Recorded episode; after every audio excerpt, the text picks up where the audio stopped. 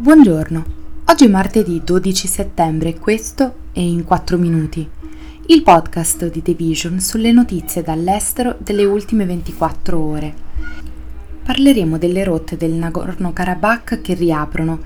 di Biden che annuncia un corridoio che collega Asia ed Europa e del divieto di portare armi in luoghi pubblici nel New Mexico. Il governo dell'Azerbaijan e gli armeni separatisti del Nagorno-Karabakh sembrano aver raggiunto un accordo per la riapertura di due collegamenti, tra cui quello chiave noto come corridoio di Lachin.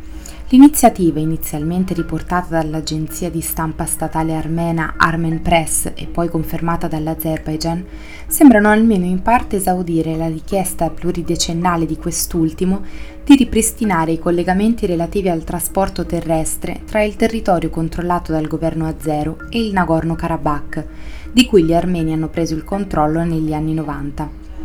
L'area è riconosciuta a livello mondiale come parte dell'Azerbaijan, ma è controllata dalla sua popolazione di circa 120.000 persone di etnia armena, da una guerra che ha coinciso con la disgregazione dell'Unione Sovietica tra gli anni 80 e 90. L'Azerbaijan ha riconquistato ampie zone del Nagorno-Karabakh in una guerra del 2020 e negli ultimi nove mesi ha esercitato pressioni limitando proprio l'accesso al paese attraverso il corridoio di Lachin.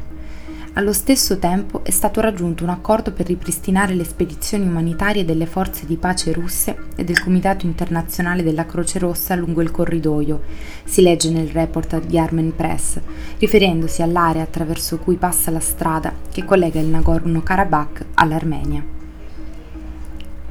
Il presidente Biden e diversi altri leader mondiali hanno annunciato i piani per un nuovo corridoio ferroviario e marittimo che collegherebbe l'India e l'Europa attraverso il Medio Oriente.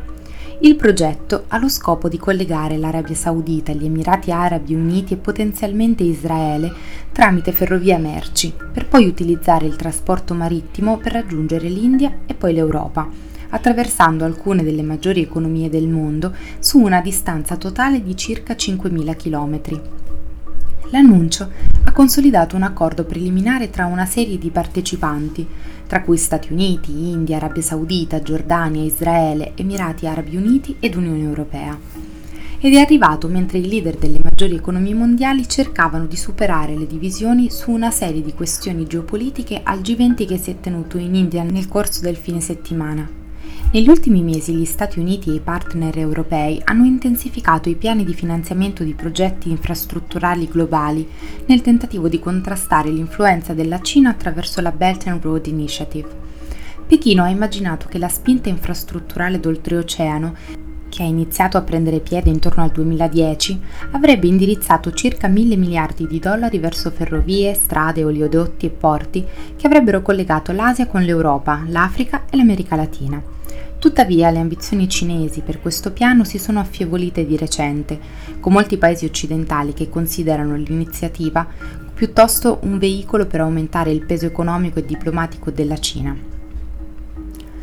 Un gruppo pro-armi ha citato in giudizio la governatrice del Nuovo Messico, Michelle Yuan Grisam, nel tentativo di bloccare l'ordine di emergenza di 30 giorni che sospende il diritto di portare armi da fuoco in pubblico nella contea di Bernalillo ad Albuquerque, emesso la scorsa settimana dopo una serie di sparatorie che hanno colpito il luogo, uccidendo un ragazzo di 11 anni mentre tornava a casa da una partita di baseball,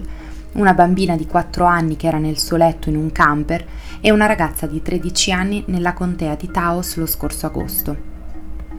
la governatrice ha spiegato di aver messo l'ordine per fare in modo di avere maggiori risorse per aiutare il New Mexico a tenere sotto controllo il problema della violenza delle armi e ha chiesto aiuto al governo federale.